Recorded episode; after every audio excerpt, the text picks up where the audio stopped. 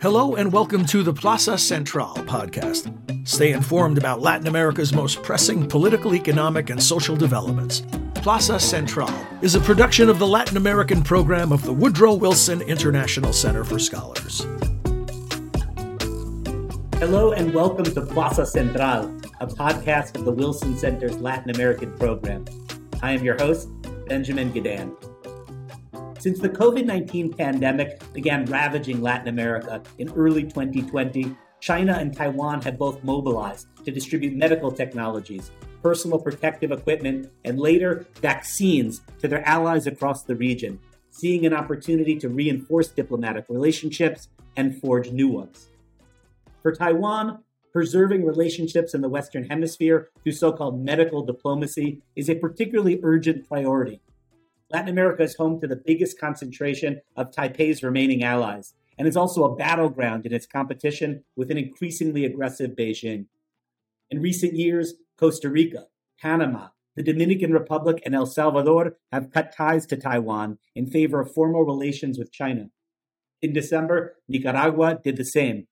Today, eight countries in the region still maintain diplomatic ties to Taiwan, including Guatemala, Haiti, Honduras, and Paraguay.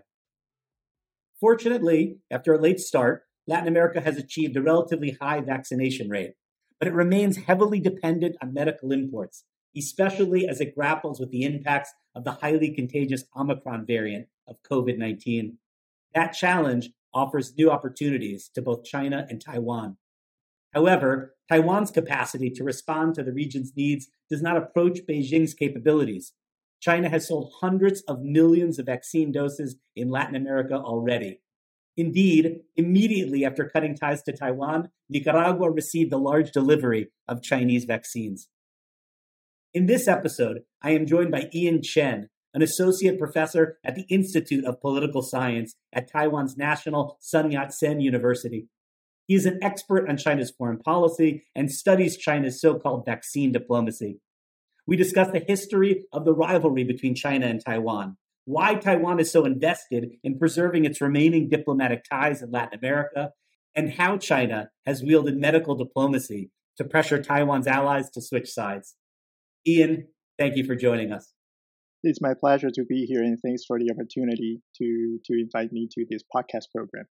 Ian, before we talk about medical diplomacy and, and so called vaccine diplomacy, I thought it'd be helpful to delve a little bit into the history of Taiwanese and, and Chinese rivalries in developing regions such as Latin America. So, you know, the era that, that used to be known as checkbook diplomacy, what were the tools that the Taiwanese and the Chinese were using to pull countries into one another's orbit and away from one another um, in the era before the pandemic?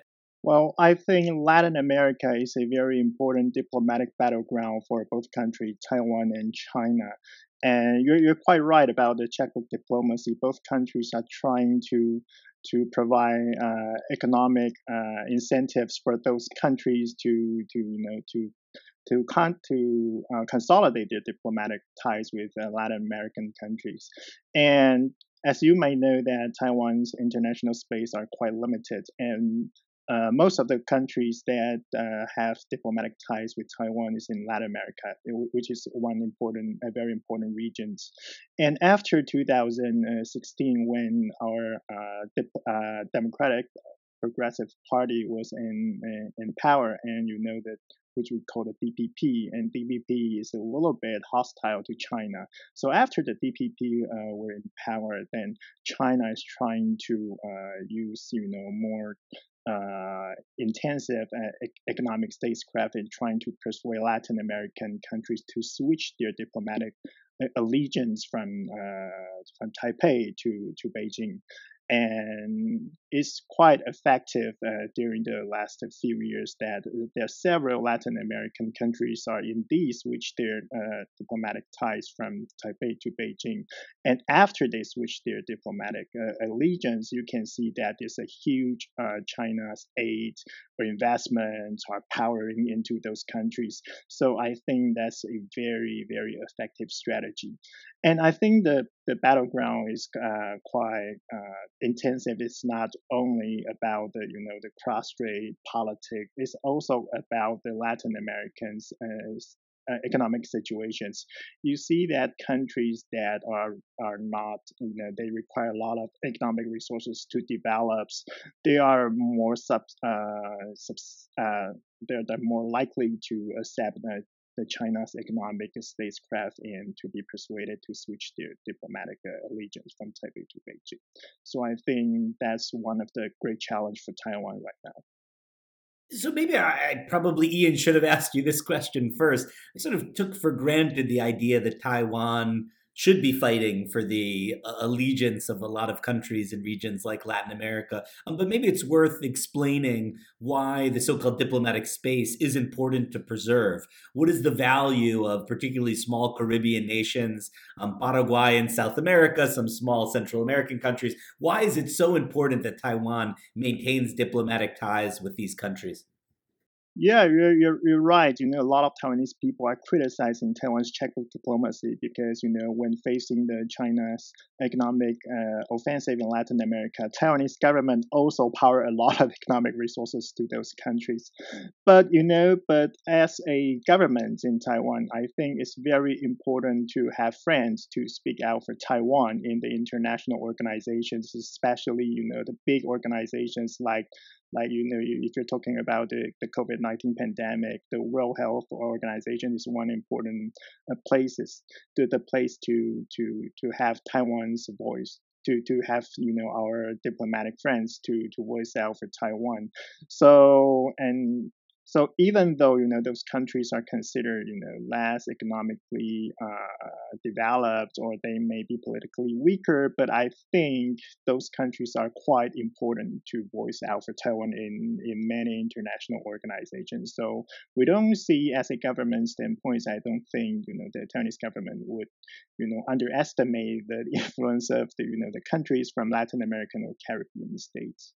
You mentioned that the diplomatic space was closing, and I think Latin America is a pretty good example of how Taiwan is losing this battle to maintain its diplomatic allies. Um, in the last few years, we've seen Costa Rica switch its diplomatic relations to Beijing. There was then a cluster of countries that did the same. They were uh, Panama, El Salvador, and the Dominican Republic, and most recently, Nicaragua um, decided. Is there a sense now of inevitability that it's just a matter of time, that the resources that China can bring to bear um, are simply impossible for Taiwan to match? Um, or does Taiwan think that you know there is some number that it can preserve in perpetuity and maybe even expand the number of its partners in the Western Hemisphere?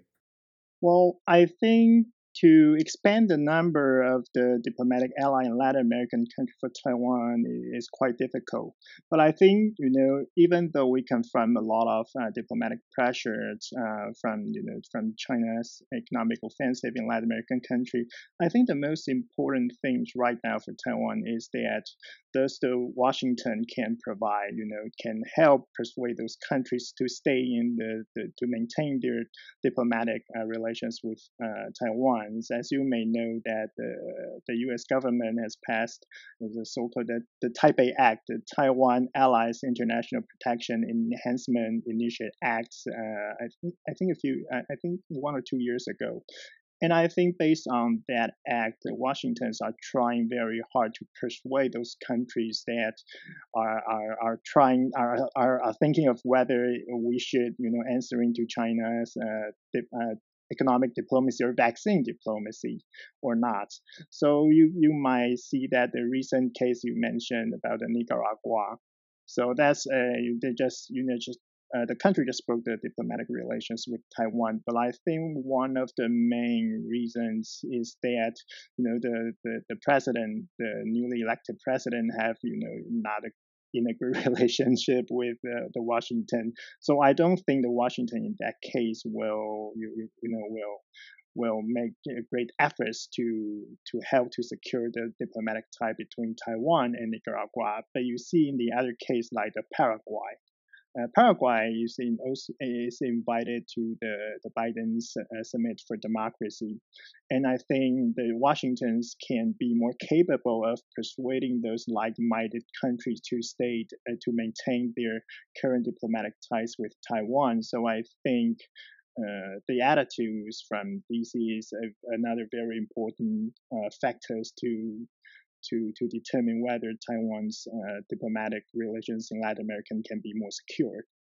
So, Ian, it's an important point you're making, which is that Taiwan relies heavily on the United States leverage in Latin America and other regions to maintain the diplomatic allies that it has developed um, over the years. And so that raises the question as to whether the United States has enough leverage to continue to serve this role for Taiwan. It certainly seems willing to do so, both under the Trump administration and under the Biden administration. But I, I do think there are questions as to whether the United States can continue um, to compete with China, just as Taiwan is attempting to do in regions such as Latin America. And let's talk about Nicaragua, because I think it's a compelling example, um, not necessarily of the loss of U.S. leverage. You're right, the U.S. was isolating that um, authoritarian regime and, and losing influence in, in, intentionally in that regard, um, but because of the promise of vaccines, right? There was a million vaccines that were um, promised immediately after the change in diplomatic recognition. Hundreds of thousands, I think, landed almost immediately. These were the Sinopharm vaccine made in China. Um, so I guess my question is beyond all of the economic benefits that China has been offering and the soccer stadiums and infrastructure investments and special market access, now you've had this medical diplomacy and vaccine diplomacy as yet another appealing offer from China for countries to switch. And so the amount of leverage the United States needs um, is challenged. I, I, guess I'm I'm saying given what's happened during the pandemic. So so maybe just tell me, Ian, how you've seen this dynamic shift throughout the last two years.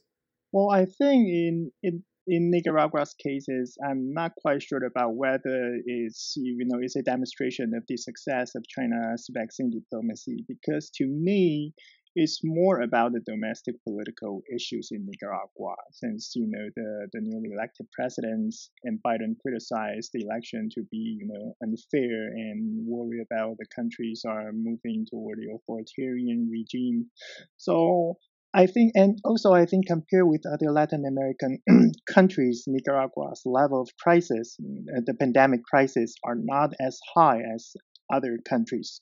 So I don't think you know Nicaragua is a is a good demonstration of China's the success of China's vaccine diplomacy. So I would see a more successful case for, for, for China's vaccine diplomacy is in the Guyana's case.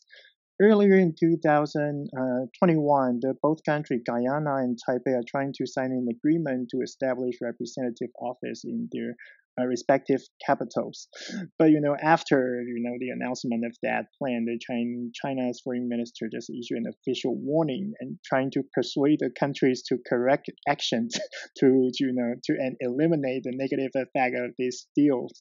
And you know, very very interesting. You know, after the announcement from China, the the Guyana's foreign minister they post a photograph of himself on Facebook and standing side by side with China's diplomats and announcing that there's a lot of vaccines earmarked for Guyana has been just approved by the Chinese government.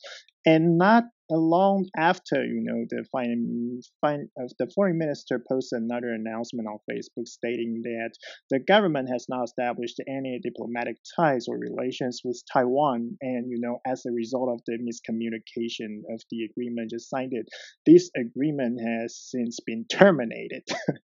so I think this is, to me, is the, the most you know demonstrated demonstrating cases of China's vaccine diplomacy. Yeah, so I think you're right. That is a good case. You saw with Paraguay, we've talked about uh, Taiwan's uh, only ally in South America that at times um, was really struggling to acquire enough vaccines for its population and was very obviously not able to access vaccines from China. And it created another debate in Paraguay, which has been happening every few years lately, about whether the cost of the relationship with Taiwan is too great. Yeah, I think for Paraguay, the major issue is whether it can obtain vaccines from countries or from manufacturer other than the Chinese manufacturing company. So I think if the you know the U.S. Uh, or the European country or even India can cooperate more uh, with the with, with, you know the answer the request from Taiwan and the Washington you know trying to export more vaccines to Paraguay. I think that will will help you know alleviate the political pressures that was uh, was put on the the president. And I think the president has, has been facing a, a hard time in the political crisis uh, out of the you know the pandemic, and there's also an impeachment attempt have been have been performed uh, last year. So I think it all depends on the availability of the Western vaccines to, to Paraguay. So before we conclude, I, I wanted to step back, Ian, and, and get your evaluation of how China's standing in Latin America has changed overall um, due to the pandemic. Initially, I think there was some expectation that China's image would suffer for its mishandling and, and lack of transparency in the early phase of the pandemic. After that, the story we were told is that China's medical diplomacy, its sales of massive amounts of personal protective equipment and ventilators in the region, would give it an advantage um, over Taiwan. Then we were told that its wolf warrior diplomacy was too aggressive and the kinds of vaccine diplomacy you're describing would disadvantage China because it was seen as so politically motivated um, and it was almost extortion of countries saying that you would only get these life saving vaccines if you would switch diplomatic relationships. And we have found, in fact, that polling has shown in lots of regions that the image of China has suffered in recent years. So, looking at all those factors overall, where does the China Taiwan uh, rivalry stand in Latin America after two years of the pandemic? I think after the pandemic, uh, China have been gaining, I think, uh, greater attractions in the Latin America in terms of the, its diplomatic rivalry with with Taiwan. And sure, it has been quite helpful to repair its image as the origin of pandemic and the mishandling of the initial outbreak by, you know, donating uh, more vaccine to the Latin America. And you're right that Latin American uh, is the region that accept the highest proportions of China's vaccines. So, I, but I think all this kind of you know uh, situation also results from the lack of access to the Western vaccines. So in this situation, I think you know the advantage have been shifting to to China. That's no no doubt. Even though I think the, the, the popularity of China is declining, but I think compared to to to other countries, especially in Western countries, the China's image in Latin America are not as you know as, as, being harmed as as serious as in, in other countries. So I think for Taiwanese government is is going to be a very you know the challenge become greater and greater. Uh, but you know, but I think if the pandemic can be you know controlled and then the mass production of western vaccine can be uh, can be possible and you know through the covax the western country can show uh, can shoulder more responsibility to donate more vaccines and giving those and, and giving those vaccines to the latin american countries. I think you know uh, given that china's vaccine has been considered last uh, less ideal and the effective uh, the effectiveness has been questioned. I think if the Western countries are trying to do more, the the balance, you know, the, the influence will you know will tilting back again to to to Western countries. And also, I think that will be a good news for Taiwan. I know I promised that was the last question, Ian, but I, I must ask about Honduras. Um, in the campaign, Honduras's new president um, suggested that she was planning to switch ties from Taiwan to Beijing. U.S. diplomats traveled to Honduras and for now seem to have dissuaded her. Um, one of the major arguments that the U.S. brings to the region is that there's a values mismatch between China and Latin America, and that Taiwan, being a democratic country, um, has much more in common with the values of Latin America. As you've talked about with both checkbook diplomacy, medical diplomacy, now vaccine diplomacy, um, a region that is struggling like Latin America is may not be able to afford to make decisions based on values um, given what China is offering. You know, what do you expect to happen very quickly in Honduras during the presidency of Xiomara Castro? So I think the Honduras case uh, is a is quite important to, to Taiwan so far because you know compared with uh, China's economic offensive, Taiwan cannot compete. So I think the most important things is how you know the people to people's relation, how our diplomats can you know effectively secure Honduras. Probably I think the, the Taiwan will provide more economic assistance to Honduras and trying to dissuade their possible switch of diplomatic ties to Beijing's. But I admit that this is a quite it's an ugly diplomatic battlefield for, for Taiwan and, and, and China now happening in Honduras.